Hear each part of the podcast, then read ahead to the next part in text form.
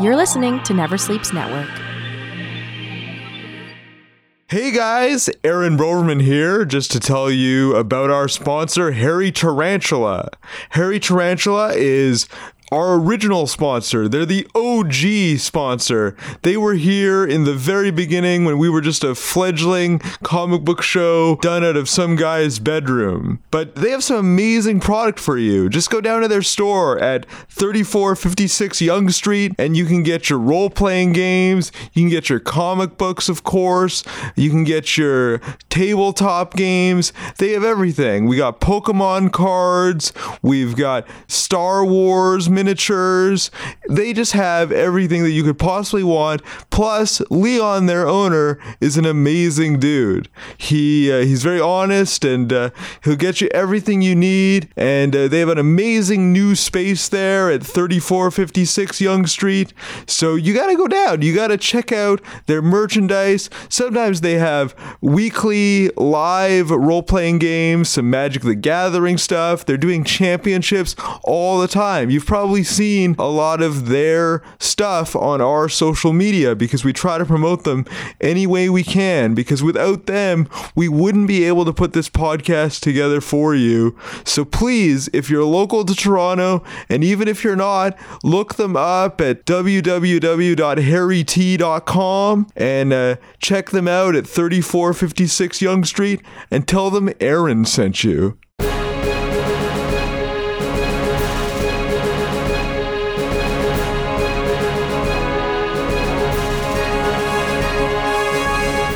You're listening to Speech Bubble, the podcast that goes one on one with Toronto's comic book luminaries.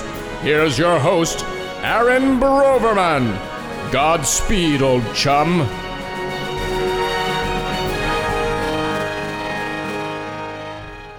Hey, fan people! Welcome to another episode of Speech Bubble. I am your host, Aaron Broverman.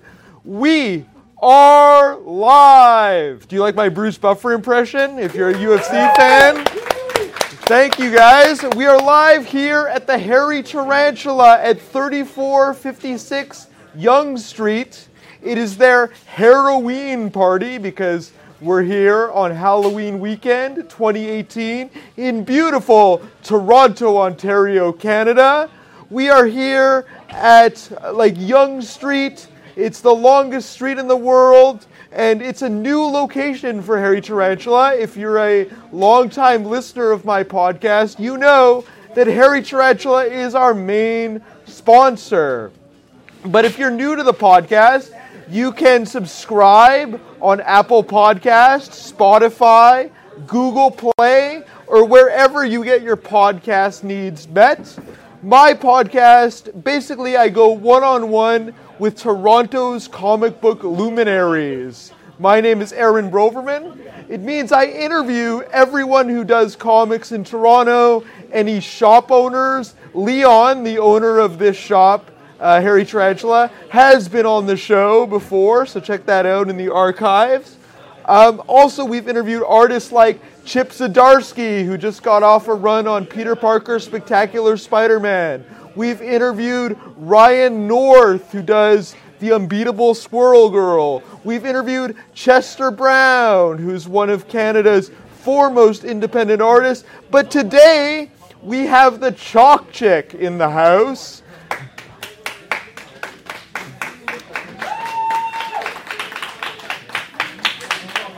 Joe Lalonde is the Chalk Chick. She's known around Toronto for doing uh, great superhero illustrations from Batman, the Hulk, Spider Man, the Joker, just rendered in chalk on the street, live, wherever you happen to be walking in downtown Toronto. She's worked for corporate clients like Nike. She's worked for PlayStation. You might have seen her, or she's worked for Sony. No. bu- you, oh, Activision. It was Oh, what I just worked Activision. I'm sorry, Activision. She's worked for Activision. You might have seen her Overwatch piece uh, during Fan Expo. She did a she did an inter she did a live mural uh, during Fan Expo.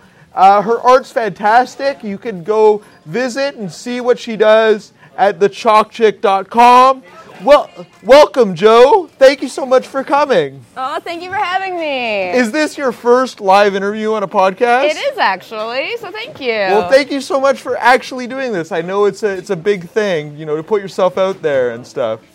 So I guess the way we usually start the podcast is I, I, I like to get to know my guests before I get into their work, before I delve deep into what they do. I kind of want to know their background. So, uh, where were you born? Well, I'm from Montreal, and I was raised um, in in that area, and I moved to uh, Ontario when I was about like 14, 15. Wow. And I lived in like uh, around Belleville area, um, like until about like my early 20s, and then I moved to Toronto. Nice. What was your growing up life like? How was your childhood? What kind of stuff were you into? Um, I don't know. I was just a weird kid. I was into like cartoons and. Um, uh, I read a lot of Archie comics because, like, we ended up finding this old box of vintage '60s Archie's comics when I moved into a place when I was like really, really young, about like three or four, and so I grew up reading those. Oh. Um, uh, like just the old school '60s ones, and I always loved that. That's really awesome. Um, how did you initially get into art? Were did you have some influences back in your childhood and that sort of thing? Um, I just started drawing when I was old enough not to eat the crayons. I always really liked it and kept doing it, and uh, that was that was about it. Like, That's awesome. Did you collect comics at all as a kid? Um, I didn't really like collect anything because I didn't really grow up with a lot of resources. Oh, okay. But I really did value like the what I did have, and anytime I could get books uh, in my little like hands, I would read it, regardless of what kind of book it was. That's awesome. That's awesome. That's cool. So, so when you started drawing initially, what was your first medium? Did you just did you just draw whatever came to mind? Did you draw on paper? I drew a lot of really surreal stuff when I was younger, and then I kind of, when I got more training, I went more into like portraiture and stuff like that. But when I was a kid, I just would like, I just was kind of wild with my imagination and just loved to put anything down on paper or uh, pencil, crayon, or paint or anything. Right. Did you go to school for art at all? Um, well, when I was in high school, I did. Um, I, I got an exception to do the IB Baccalaureate in uh, art program. So Nice. I did. Uh, I did that, which gave me a really good foundation. So I didn't do post secondary after that, but like I, I did train with an oil painter for like I did lessons for a couple years. I did a tattoo apprenticeship, and eventually I did a chalk artist apprenticeship. Wow, that's awesome. So I'm very familiar with International Baccalaureate actually because in my high school, I, I grew up in South Surrey, White Rock, and I went to a high school called Semiahmoo Secondary, and they had the International Baccalaureate program. I don't think they had it for art though. They had it for like science and math and that sort of thing. And it was sort of billed as sort of advanced placement if you wanted to get into like university that you'd you'd kind of automatically get into university if you took International Baccalaureate. I don't think that was exactly true, but that's kind of how the teachers sold it to the people that got into the program. That's, that's how it was sold to me because they realized it would be a lot easier to get me into an art school if I had that like paper. Right, yeah. So they, that's why they um, fought for me to get into it, and they were pretty mad when they found out I wanted to go more like the trades artist route Yeah, and yeah. not go to post secondary. But Nice, nice. So, how did tell me more about sort of your your journey after high school? Did you know that you wanted to be an artist like right away? Um, I knew I wanted to be. I didn't know exactly how to do that. I started getting to know uh, tattoo artists, and a lot of them um, went to like secondary and ended up going straight into something more practical, or they ended up dropping out and, and or other things. Um, so I ended up realizing that it might be smarter to go into something more practical if I wanted to make it, because art school is expensive. Right, and it's tough to apprentice uh, under a tattoo artist, right? Like they kind of put you through your paces. Did you did you ever try it? I did. I did. Um, I did an apprenticeship. Um, it didn't end up working out. I don't want to get too into Yeah. it because it's more personal Right. uh, stuff. Yeah. But yeah, like um, it is an, a very aggressive world. There's a lot of people in it, um, but there's a lot of incredible artists in it as well. So Right. So describe to me this sort of tradesperson art world as opposed to like the sort of art school art world. What's the difference between being a tradesperson artist and going that route versus being a more like classically trained, so Well, to speak, artist? There's more of a focus on being able to make a, an income and being able to work more directly with people in their everyday lives, Right. rather than like uh, you know just doing art for your fine art's sake. Right. Um, it, but like. Yeah, like that's just kind of the difference mainly. It's not like one is better than the other. They're just two different approaches to getting into to that world. Right, that's really awesome. What about like so if you're going to do that, how did you get from tattooing and wanting to be a parades artist to getting into chalk? So when I was younger, I saw a um, an artist do chalk art, and I always got in my head. And I was about to take like a dead end job, so a friend and I decided to like hitchhike into Toronto, try doing chalk art, and see how it was. And I ended up going back and taking the dead end job that Monday, Oh, really? staying there for a year. But um, it all it kind of bit me. And even though I was going through the tattoo stuff, um, I found that like the week when I went on the weekends and did chalk art in Peterborough, because at that point I was out in Peterborough. Uh, or if I ended up, you know, going to Toronto, that like to go give it a shot for a weekend, I enjoyed that a lot more because I got to see kids, I got to see people of all ages, and just kind of like I really liked that more general community field. So I ended up uh, when I, you know, the tattoo didn't work out for me. It, came, it was natural that I just ended up doing that instead. That's awesome. So when you're describe to me those early days of, of trying to do chalk art, not really knowing what you're doing, but just wanting to do it. Did you just sort of find a blank skywalk and start drawing? yeah, that's exactly uh, what I did. It's like guerrilla style. Um, and yeah, it was uh, there was a lot of weirdness and a lot of like fun stuff from that time because ignorance is bliss sometimes too. You end Right. up doing things I wouldn't do today. Uh, like what? What kind of mistakes did you you know, make? just setting up in weird areas or like you know things like that. Um, but you know, you end up meeting people from doing that too, and it's you, you know, it's just. Uh, I was in Peterborough where there was a lot less people and Right. things like that too. So what kind of reactions did you get in those early days? I got a lot of really positive reactions. Cool. Um, there was one guy who did like orange and green doors on the street who didn't like me. Oh. but uh, everyone else liked me. Um, but yeah, so it was really, really positive, and I just kept uh, doing it because of their positive encouragement. Did the city take notice of you? Like, did you ever run afoul of like the bylaw enforcement people? In Peterborough, no. Oh. In, in Toronto, I wasn't a, like like I ended up getting a license pretty early Right. on. The second I took it seriously, Right. Yeah. um, I went and I got a license and I started, you know, doing it. Cool. And then you said you apprenticed under someone for chalk art. Yeah. How do you even find somebody who does chalk art to apprentice under, right? I happened to meet him on my first little Gallivant adventure to Toronto. Uh, I met him then, and I kept seeing him around, and eventually I just reached out to him. And he knew that I kept doing it for a few years at that point, and that I was serious. So he, at that point, agreed to take me on as an apprentice. That's awesome. And this guy, I heard you telling me off air that this is the guy who did the original chalk drawing at the Silver Snail at the original location at Queen Street. He actually did a, the murals that were on the outside. Ah, I he see, did yeah, all yeah. the superhero murals on that. That was uh, Yeah, him. like around the door and stuff. Yeah, yeah, yeah. yeah, Very, very famous, right? Yeah, he was well. Like he was definitely well known in his day. Nice. What- what was his is. name? Does he- Uh, his Chalkmaster Dave. Chalk He's- Master Dave. Yeah, Check it out. He's out on the East Coast these days, but Nice, awesome. So, when you were apprenticing under him, what was like the, some of the first things that you learned? Like, I don't even know. You know, I the last time I used chalk, I think I was like drawing lines on the blackboard. So I have no idea how you turn chalk into something that is so you know beautifully rendered as as you do. So. Tell me a little bit about how it works. Like, how do you do that kind of thing? well, the art part of it was.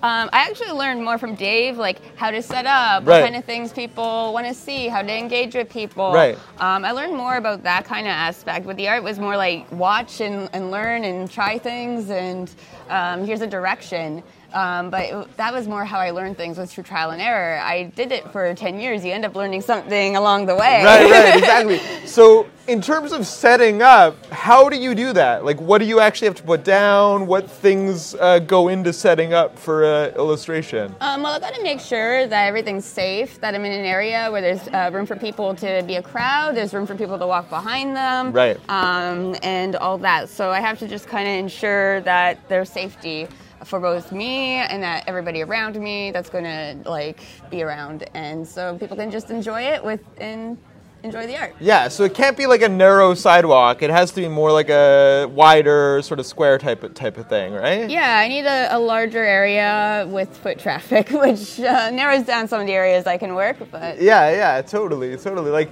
you used to work in Yonge Dundas Square, like uh, like in front of the Eaton Center would be a good Yeah. example, right? I, I now I set up a little bit more north of uh, Yonge Dundas Right, Square, yeah. but yeah, I, I worked there for, for years. nice, nice. So then, so like when you're so you set up and and what kind of reactions do you get from people? Uh, take us through like the first reactions that you were getting to now. What kind of things do people say to you? You say you meet you meet a lot of people. What are how do people usually react to these chalk uh, chalk drawings? Um, I mean, it's very varied, right? Just because Right. people are very uh, varied, but it's usually positive. Um, a lot of people in the morning will give me weird looks, like, "What on earth are you doing?" Like, they Right. have no clue, and I like it when they come back later in the day and they're like, "Oh, you're actually good at it. Like, you're good at something. You're not a weirdo." Um, I get a lot of that. Um, but yeah, usually it's very positive once the art is there. Is there? Yeah. Um, what like do people actually start talking to you as you're drawing? Oh yeah, Yeah. yeah. Uh, I try to be approachable as possible, but yeah, people like will come up and talk to me, or uh, I'll engage people if I like if it feels like they're worried to talk to me because they think they're interrupting me or something like that. What kind of questions do they ask? Um, people just ask, um, you know, what I'm doing and if you know I'm okay, um, or just tell me uh, why, ask me why I chose what I chose that day, um, just things like that. It's hard to. Every experience is different, Right, right? Because right. like sometimes I'm out there doing drawing a Batman piece, sometimes I'm doing classical art, sometimes I'm doing all sorts of things. So uh, what I'm drawing will definitely change the kind of questions or how I'm engaging with people that day. Nice, nice. So how do you make sure that people don't just like walk through what you're doing? Um, well, a lot of that is choosing the space, like I was going back Okay. to, and ensuring that like just the flow of traffic is not going straight where I'm planning on working. Right. Um, so that's like watching things like uh, where a bike rack is, or things like that. That will people aren't going to be walking straight Right, right, uh, right. onto me. Um, and also, I surround everything with tape. So the funny thing is, most like the people who walk on my art are always people who aren't paying attention. Right. I've never had like a blind person walk on my art because they feel it. Um, Right. They feel the tape that I have there. Um, or they'll notice like the flow of traffic. So it's really like not as many people as you think. Although I have had people step on my hands, I have definitely had people walk through my art. But like nine times out of ten, it's just absent-mindedness. They say sorry. It's like okay, like that. You know, that's cool. Is it a lot harder now with cell phones? Because people are always on their phone, looking at their phone on Instagram and stuff. Like, I've seen guys like fully trip over like fire hydrants and stuff because they were looking over, they were looking at their phones. So, is it is it worse now that people have so many cell phones out there? Um, I. I mean, I've never had a part of my career where people there wasn't cell phones everywhere. I mean, I've only been doing it for ten years. Right, right. Cell phones were still pretty po- prominent Yeah. then. Um, so I've always dealt with it. But those are the people who are generally like, "Oh shoot, I'm so sorry." Right. and if it's the people who like yell at me for being there, they're like, "I'm like, like, oh, you just stepped on the like the thing I've been working at for four hours." They're like, Oh. "You should have been there." So what do you, so what do you do in those cases? Like, if you if somebody steps on your your work, do you have to start all over? Like, how do you recover? Um, usually it's just uh, it depends on where they stepped, what they like smudge. If they smudge something black into something that has to be a highlight, that can be. Uh, you know, a lot of reworking things, but usually it doesn't add more than 20 minutes of extra work. Right. Um, every once in a while, if it's like they smeared black into a highlight, then that could be even as much of like an hour of extra work. Oh no! um, I do you had have to like wash it off and like redo it, or No, what? It depends on what it is. I mean, I've had people grab my chalk and just go like, like just draw all over the piece. Really? Oh yeah, and th- that can take like an hour to just fix that. You Oh, know, sometimes even longer. And sometimes those people walk away without like even giving a penny. Like, Oh and man. it's like, well, thanks, thanks for that. and in terms of you making an income, you did tell me that you had like buckets out and stuff. On the street, yeah. I, I like when I'm uh, working on the street, I end up having donation buckets, so I'm community supported. So Right. If you like what you see and you're able to donate, then you can donate. If you can't afford it, that's fine. I want you to enjoy it anyways. Right. Um, and if you don't like it, well, don't pay me and walk on. Yeah, yeah, yeah, totally. Okay, cool. And do you do pretty well? Like, how much can you can you garner in like a day? It's I don't really like talking about that Oh, because okay. it's so random. Random. Like there's so many days where I can go out and I get nothing Right. because of, of weather, or like I'll set up and work for four hours and it rains. Oh, man. Or just like the atmosphere in the street is just not appropriate. Yeah. Um, so like there's all those days where you know and there's weather and Yeah. like so many weather that I can't work in. So and then it's just random. It, it's community donation. It can go anywhere from a small like it's hard to exactly give a number. Yeah, yeah, totally. So, so you like, so you you're doing battle with a lot of things though, like weather, people, uh, financial, like that kind of stuff. How do you like persevere? Like, wh- what makes you keep doing it, even in spite of like maybe working for hours and it rains and that kind of stuff? Like, how do you keep going? Uh, I try to stay f- like frugal in my Yeah. day-to-day life and uh, just uh, persevere and try different uh, projects and stuff like that. So. Nice, cool. And then obviously you're also working for like companies and getting commissions every so often. That's cool. How do you decide uh, what you're gonna draw if it's just for like public consumption? Because I know because we're a comic show, we highlight like the superhero work and stuff, but you do other things too. So what makes you decide that you're gonna draw a superhero versus something something else? Superheroes are definitely like um, one of my first choices. If it's a Friday, Saturday, Sunday, you're gonna have people of all ages, Right. Um, and you just want to make as many people like feel the good feels. Right. Like that is the day that I choose a superhero. Right, right. Um, whereas like on a like a Tuesday in a business area where it just more it's a little quieter and like a little bit more uh, time for storytelling and stuff like that, I might go with a classical piece um, just to like share the art history because I'm a bit of an art, like a history buff.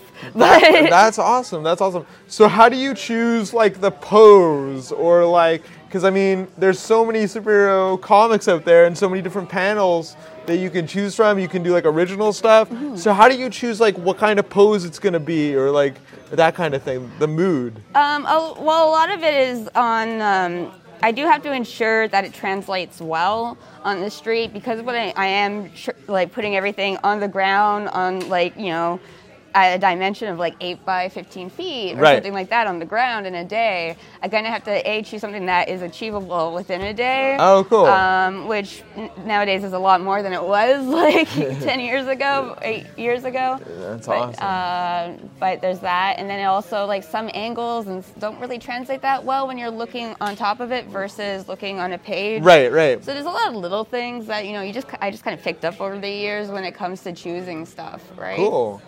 Um, I've also noticed too, like when I look at some of the chalk work that's happened, you know, online and that sort of stuff. There's some like 3D ones. Like I remember I saw like a Teenage Mutant Ninja Turtle one where it looks like they're coming out of the street and it's like a sewer kind of thing. What's the difference between doing like a regular piece, just a photo that you're looking at from above, and doing like a 3D art piece? And how do you choose whether you're going to do like 3D or just a regular piece? If you see a okay, so Okay. this is a good one. Okay. get this is actually one of my most common questions. Right, okay. But um, when you see those 3D pieces online, they were Yeah. commissioned. Okay. um, 99.9% of the time. Right. Or it was somebody like putting doing something for their portfolio so they can get more commissions. Right. They um, they are almost impossible to see on the street with the naked eye Okay. um, because basically it's an effect. So it takes. What I do when I'm doing like busking on the street is I'll take a, an image and I'll replicate it, but huge. Right. Uh, if I wanted to do that same image in 3D, um, imagine it being on like a square on a piece of silly putty. Right, And okay. then you took it and stretched it out. Right. So it kind of looks like that in like a weird trapezoid type. Sort shape. of weirdly distorted. Exactly. So um, it's just a matter of distorting it to the right angles and then copying that. Oh, so nice. I've done that stuff before, but it's it's ten times the work to do something that people can't understand on the street. Right, because you're not just copying the image, you're, you're copying it and then having to distort it also Right. and keep the angles and stuff in your head, right? I mean, usually you do that work ahead of time, Right, and right. you're just you know, Yeah. um, you're you have everything already planned out by the time you're actually doing the art. right. but that's you know that's uh, that's the effect. So it, I get that question all the time, and it's like it's really not that much more your skill. Right. There's it's just a different effect. It's a different way of approaching. Well, and anyway, you're not going to see it on the street in the proper way. It's meant for like presentation. like- festivals, you'll see it at Yeah. festivals, and you'll see it at like corporate stuff, Right, things like that. right. Um, there are some like people who pretty much exclusively do really cool big 3D stuff, Yeah. but you won't really see them on raw street stuff, like just walking downtown. Right, right. That's cool. That's awesome. Yeah, I've always wanted to know.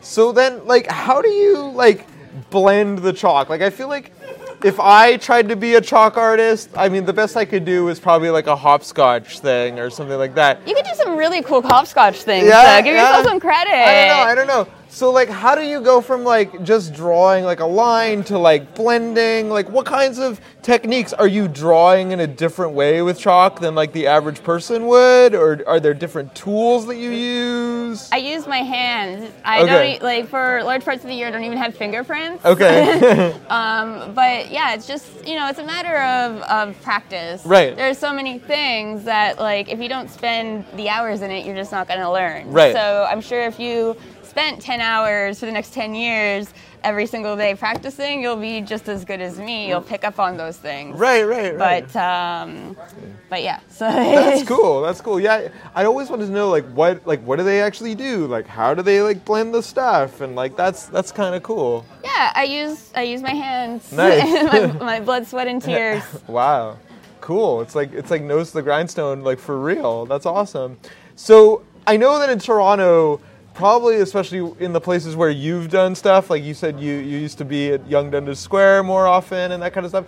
There's a lot of characters. There's a lot of other people on the street. There's uh, people that like I've gotten to know on the street that are like always there, either like proselytizing or sometimes there's people in costume and that kind of thing. How do you interact with the other people that are doing their, uh, let's call it performance uh, on the street? My number one priority, no matter who I'm dealing with, is ensuring that the safe around me is safe. The Right. space around me is safe Right. because that's why I set up so early. Like I'll come in before anybody else when it's quiet and set up and work for hours. So is that the like early morning? Like yeah, yeah. I'm usually like like before like 10, 9, 10 a.m. Oh, cool. Um, that's like the latest you'll see me set up. nice. Um, but uh, yeah, so that's why I'm there so long is to ensure that the space is safe. Right. And I don't care what you do as long as people are able to walk around the area safely. Right, right, right. And I will be respectful for people. I don't talk about what people do. I just want the safe space to be safe. And most people respect that and they respond respond to that well. Some people don't. oh, that's From fun. all groups. So oh. But and you and you have a strategy. Like you got to keep yourself safe, right? Like Yeah. you can't. Interactions can escalate, as we all as we all know. So how do you like protect yourself from a situation? Like you got to be a little street smart, right? Well, um, street smarts is kindness. Yeah. Uh, it's really about like being kind and aware. Um, nobody like wants to watch somebody who's like protects everybody else Right. be hurt. Yeah. And that's just kind of how the culture is. Um, it's not about like you know being big and tough. It's really about being aware. Um, so, and for the most part, I haven't really run into that many dangerous altercations Right. that like many people would like assume that I would run into. Right. It just- you know, maybe once a year, which can happen to anybody walking down the street. Cool. so how long does a piece take from start to finish? Like you you mentioned that you're there really early in the morning. So how long are you there for? Um, I'm usually anywhere from uh, eight to twelve hours Wow. uh, to to do a large piece. And you're starting like what time? Um, like I said before, nine o'clock usually. Nine o'clock? Like I've started pieces at like five in the morning. I've went out like in the middle of the night to do like night fly pieces Nice. and stuff like that. So it really depends on the project, but on an average busking day, yeah, before nine in the morning. And if it's not a commission, is it anytime the mood strikes you, or like? yeah, or like, or when like there's an event, or when there's like you know like a nice sunny day, I can just go on the street. Nice. Um, I do. it- I've been doing more paintings and stuff like that as well. Like, Cool. I paint with alternative materials like coffee. oh, tell me about that. Yeah. Um, so I do paintings with like coffee and gold leaf. Oh, cool. I actually did a catfish for Leon. Oh, that, that's Uh, awesome. And so I have a lot of fun with that. And people can you can like sell that and like they display it in their place, or how does it work? Right now, it's all commission. Okay. Um, it's still fairly new, and I'm expanding with different materials and stuff as well. Right. Um, but yeah, I'm, I'll probably launch something in the next couple of months to make that a bit more accessible, uh, so other people can see what I'm doing. Is coffee easy to work with? Like I like just a few weeks ago, like I was putting my coffee grounds in my organic uh, bin, and I spilt the bin, and I had to clean all this coffee off of my floor, and I was like so frustrated. So, what's it like to like paint with coffee? It's a little temperamental, Okay. but it's, it's quite a lot like watercolor painting. Right. So. Just brown, right? Yeah, it's, it's brown, but I also been making my own paints out of like flower petals and spinach and stuff like that. Nice. That's awesome. Um, fruits and things like that, natural dyes, which is a lot of fun. Cool. Yeah, natural dyes. That's like kind of what like what they used to paint with during like caveman times. Does that help you get more in touch with like the beginning of time? Oh, well, I'm a chalk artist. I'm already there. um, I'm a huge fan of uh, like art history, and the fact is, a lot of the oldest art that we have are like made out of chalks and clays and charcoals. Right, right. And there's a really rich history to the chalk art profession. Um, Tell me about it. Well, I mean, we have the caves, uh, like the cavemen, Right. and like are some of our early art. And there is an Italian word I can look up. Um, basically, the Italian word for um, for chalk artist is the person who draws naked ladies on the sidewalk. Oh, really? Um, That's what it translates to. Yeah, because back in like the medieval era and the Renaissance, people would go every day and collect the charcoals out of the fires in the morning, Oh. and they would draw naked women on the streets That's to make awesome. their money. And so that was a very old form of uh, busking. Have you ever done nudity on the sidewalk? Um, artistic nudes only, Okay. like the like the Venus de Botticelli. I've Right. drawn that one a few times. Uh, though I can't draw that one one without somebody being like, put the hairs over the nipples so nobody can see it. it's like, no, this is classical. We're just we're gonna stick to the classics. Yeah, here. yeah, yeah, totally. That's cool. That's really awesome. And like, it's I know that like the thing that seems like everybody wants to be an artist when they're in school and they're like idealistic and that sort of thing. Do you have any tips for people who want to get started in art? Because sometimes it can be a little bit of a struggle to like make a living. Like you're you're applying for grants and you're doing stuff like that. So what would you say to a young artist who maybe is coming out of art school and and that kind of thing I just wanted to. Sorry, I'll answer your question second. Yeah, uh, totally. It's a Madonnaro. is Madonnaro is the word Yeah, right and it translates to drawing naked ladies on the sidewalk it does. That's amazing. Crazy. Aw- Awesome. So yeah, so like what are what's your advice for like aspiring artists because I know it can be a little tough to make a living. Oh, one of the things is the basics is just to keep, and it, it's it's frustrating because there's always going to be barriers for different people. Right. Um, you never really know what they are. Um, but the basic advice that I would give anyone is to keep doing it. The more that you keep doing it, the more experience you're going to have, and the better you're going to be. That's awesome. Um, so if you just continue like having new experiences and doing art, whether it's in an educational context or an academic context or just on your own, like you, you'll keep growing. Do you do you deal with a lot of misconceptions because you work with non-traditional materials because you are a street artist and that sort of thing? Um, like, does anyone sort of not take you seriously as an artist? Is it difficult? Well, like I was just saying, there is a because there is like a rich traditional history with chalk art Right. itself. There is a little less of that. Okay, good. Um, but in Europe, they do it very differently than they do here. Oh, how do they do in Europe? they're much like they're much more um, classical based. Like Right. doing the superhero stuff like I do here is kind of not Right. the same style as you would see most artists do out of there. Nice. Um, so I'm very your Canadiana style chalk artist, Nice. pop culture st- chalk artist. Have you ever traveled to do your chalk art? Have you ever gone to Europe and that sort of thing? Not yet. I did go to Michigan this year, which Oh. was my first time out of Canada to do street art, Wow. which was a lot of fun. That's cool. Um, I used one of my first uh, jobs was talking, uh, doing phone collections uh, for an automotive company, and Oh, I okay. talked to people in Michigan every day. Right. So my first place out of Canada being Michigan, and I did Batman Right. and Tinkerbell for them, nice. um, but uh, it was really special for me. Have you always survived just on your art, or or do you have to have sort of a side gig on the side while you're while you're doing your art? I know a lot of artists that come on this podcast. They also have other jobs outside of their comics and that sort of thing. Uh, no, I actually am uh, full like until. For the last, I think, like nine years now, I haven't had That's awesome. uh, a real person job. I've, I've survived off my art and, like I said, being frugal. Cool. Um, so that's uh, I'm, you know, knock on wood. I was extremely fortunate that I've been able to do that. yeah. Since you like drawing superheroes and we are in a comic shop, what is your favorite superhero to draw? Um, oh, my favorite to draw is the Hulk because I can yell Hulk smash all day and like throw little bits of like chalk back onto my art. Nice. Um, yeah. nice. and then like and then it becomes kind of a performance piece also because you're drawing and you're drawing attention to the art by like becoming the Hulk essentially, right? Oh yeah, and then I get kids like you know waving their arms and like yelling with me, and Yeah. you know just making it more of an experience, and that's that's what I'm all about. That's awesome. That's so cool. Yeah, I mean, I, I've seen some of your stuff. Do you ever like write on what you're drawing? Do you ever like write messages to the people walking by, or is it all mostly like interaction verbally? I have an introduction that I leave with my art, Okay. um, just to say like what I'm about and Yeah. why I'm there.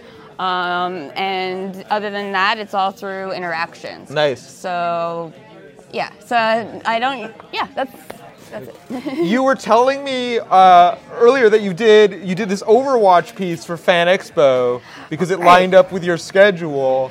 How did that come about? So yeah, no, I, I work with various production companies, Right. and they got a, a, a project where they called me in to do it. I worked with them before, Right. And uh, that was uh, right before Fan Expo. Actually, Okay. they had it go up. It was a temporary mural of Hammond, Nice. uh, the weaponized hamster.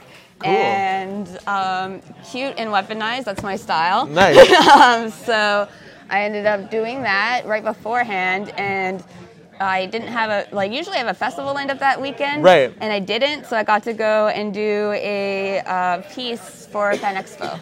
That's awesome. That's so cool. And like, there's a lot of games that happen here at Hairy Tarantula. I was busking for Fan Expo. though. Just want to make that clear. Oh, I was you- not working for them directly. Oh, you were busking Yeah, yeah. Expo. So, so there's a lot of games that happen here at Hairy Tarantula. They do a lot of Magic the Gathering and tabletop games and stuff. Are you a gamer? Since we're talking about Overwatch and stuff, do you have any Yeah, gaming I- experience? I um one of my I used to actually I've actually done uh, magic card pieces as well. That's where I drew a friend of mine had a magic card shop years ago. Okay. And he hired me to do a bunch of magic card pieces, and I ended up getting into the game at that point. wow. What do you think of the game? Oh, I love it. Somebody ended up stealing my deck. Um, a few years after that, and I ended Oh. up being resentful and haven't got into it. I would love to get back into it. Oh, well, maybe we should get Leon to like reintroduce you to the game. That's awesome. That's so cool. All right. Well, this is this is really good. I want to thank uh, Alex Hunt and Bo Singh of Hairy Tarantula for setting this up for us. Uh, there's also a podcast studio. I don't know if you guys know. There's a podcast studio in the basement, the abyss of Hairy Tarantula, and they do a podcast called Flashback, which is basically just like a recap of all the Magic the Gathering tournaments that happen here every week. You guys can enter, you can win some big prizes. Hairy Tarantula is sponsoring our podcast. So you, you can listen to their podcast, Flashback, with Alex Hunt and Bo Singh on Twitch or on YouTube. Just follow Hairy Tarantula at Hairy Tarantula on Twitter. They usually broadcast on Sundays and uh, they announce live on their Twitter at Hairy Tarantula when they're going to be up. So so pay attention, follow them on social media, and you'll know when to you know get into their podcast too, because they're getting into the podcast game, and they're the guys who set up the audio. So uh, we want to thank them for that for this. Um, also, guys, if this is the first time that you're hearing about Speech Bubble, just uh, subscribe on uh, iTunes and Apple Podcasts and Stitcher and Google Play. Leave us a review. We always like reviews. And if you leave us a review, I will personally send you a free comic from my collection. And uh, you'll also hear about a lot of the stuff that's happening in Hairy Tarantula because they're uh, advertising for us. Before we go, though, I want to know does anybody have any questions for Joe about the work that she does? Uh, just step up to the mic. Hey Joe. Uh, so I don't know if I misheard or not, but did you say your art is cute and weaponized?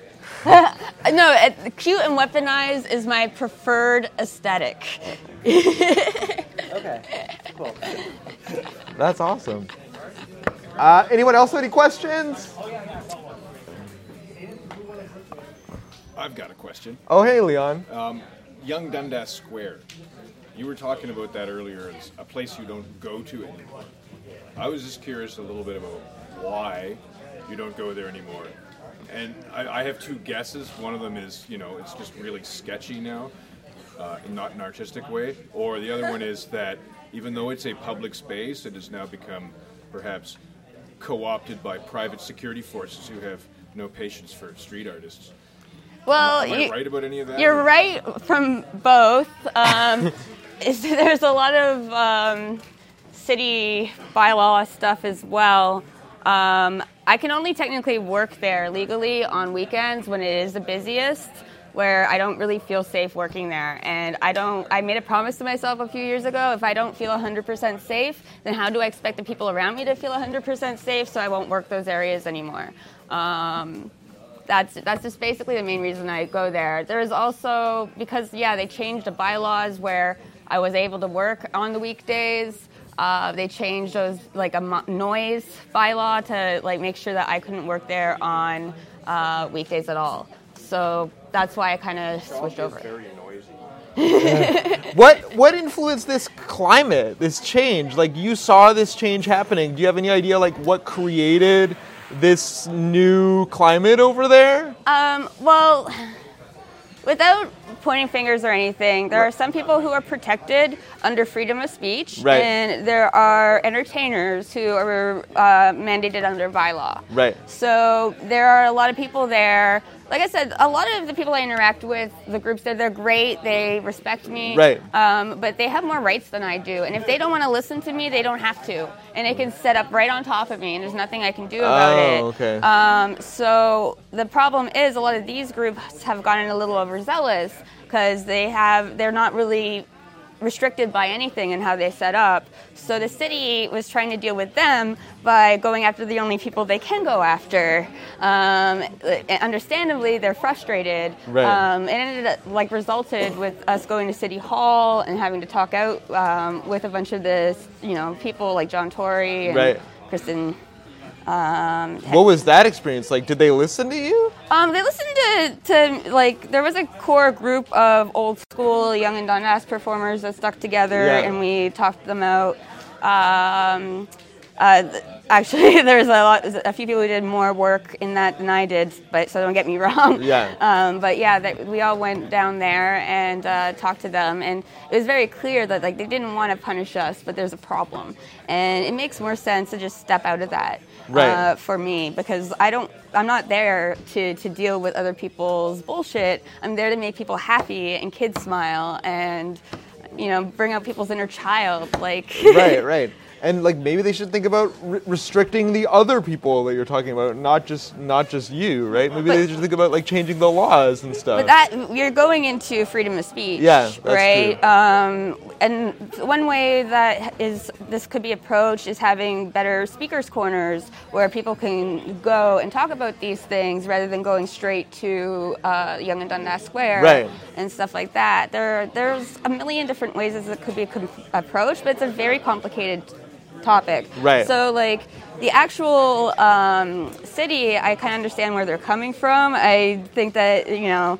They have uh, a lot to deal with. and yeah. You're just one more issue that they the got. security, you know, guards like just trying to hustle us out by calling bylaw every Yeah. five minutes. I have a little less sympathy. Yeah, a little yeah. less empathy, but like they are doing their jobs too. And now I work at a place where the security not only knows me, but they've given me their um, their number. So if I feel unsafe, I can call them immediately, and they can take care of anything. And I would much rather work around security like that, who actually cares about me, Right. than um, and cares about the people who work around them because they recognize that I like I'm there to try to make it safer, not cause them problems. Right, right. So if people want to support you and they want to, uh, you know, see you do your thing live in Toronto, where can they go? Um, usually I'm around Yonge Street. Um, part of the nature of me is that I'm a surprise experience, Right.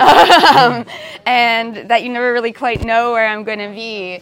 But uh, generally, a little bit north of um, Dundas on Yonge Street, I'm quite I'm there quite a bit. Um, I've been down by the Jays Way. Down uh, in the summer, I'm down by the ferry docks quite a bit. Cool. That's awesome. And then, of course, people can follow you on social media, right? Yes, uh, I promise I'll try to be more active soon. Uh, I'm the Chalk Chick, uh, the, the, thechalkchick.com, and I'm also uh, Chalk Chick on Instagram. Nice. Has social media changed what you do, and uh, in any way that's like positive, negative? Like, how has people on Instagram uh, changed the type of uh, experience that you have?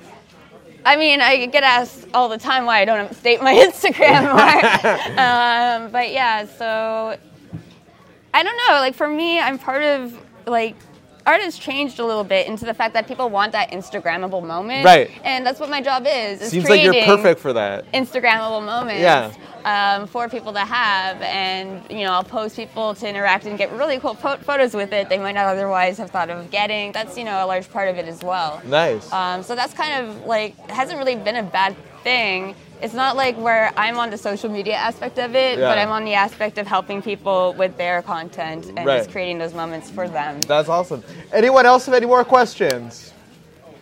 So, as a street artist yourself, recently there was a exhibit that was like a Banksy exhibit downtown where they charged a bunch of money for people to go in and see prints of Banksy street art essentially. What are your thoughts on that as kind of a concept of people being charged to go in and see somebody's street art in print form? Yeah, that's. Um, I did not go to that. uh, I did not go. Um, I do think that on do- like art on donation makes sense because it makes it more accessible to more people. Um, you know, there are other ways to doing that. You know, like having you know quieter days be less money and things like that. But yeah, no. If you're going to be a street artist, it should be on the street. Um, but I think like Banksy has that kind of humor with that kind of stuff as well, like where that's kind of part of the message. Uh, I don't know. I personally think Banksy is a collective, putting it out there. I don't think it's one person, um, but Yeah, and like it was an unofficial exhibit. Like it was his his like ex manager who was putting it on and stuff. Oh. So it was kind of like unsanctioned Banksy. It wasn't like oh, I didn't know that. yeah, it wasn't like official Banksy. It was like a guy who was like his first manager had a bunch of pieces that he wanted to like take on the road and and display basically. Well, what's funny about Banksy is that like Toronto, like I can always tell when a Banksy piece is rumored to just come up in Toronto and I'm working, everyone's asking me about it because people will like drop everything they're doing and come straight to Toronto to try to find it because um, a lot of Toronto street artists will destroy his work the second they see it. So a lot of people are like will rush to try to see it before it's destroyed or try to steal it themselves. So there's like that kind of weird uh, culture towards Banksy's art to begin with in this area. Right. wow, crazy. Uh, anyone else?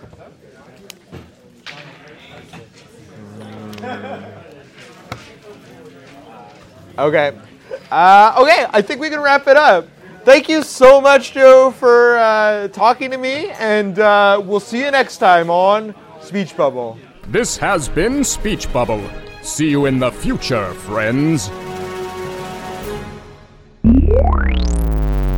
Never Sleeps Network. This has been a Never Sleeps Network production, executive produced by Alex Ross. For more information and content, visit neversleepsnetwork.com.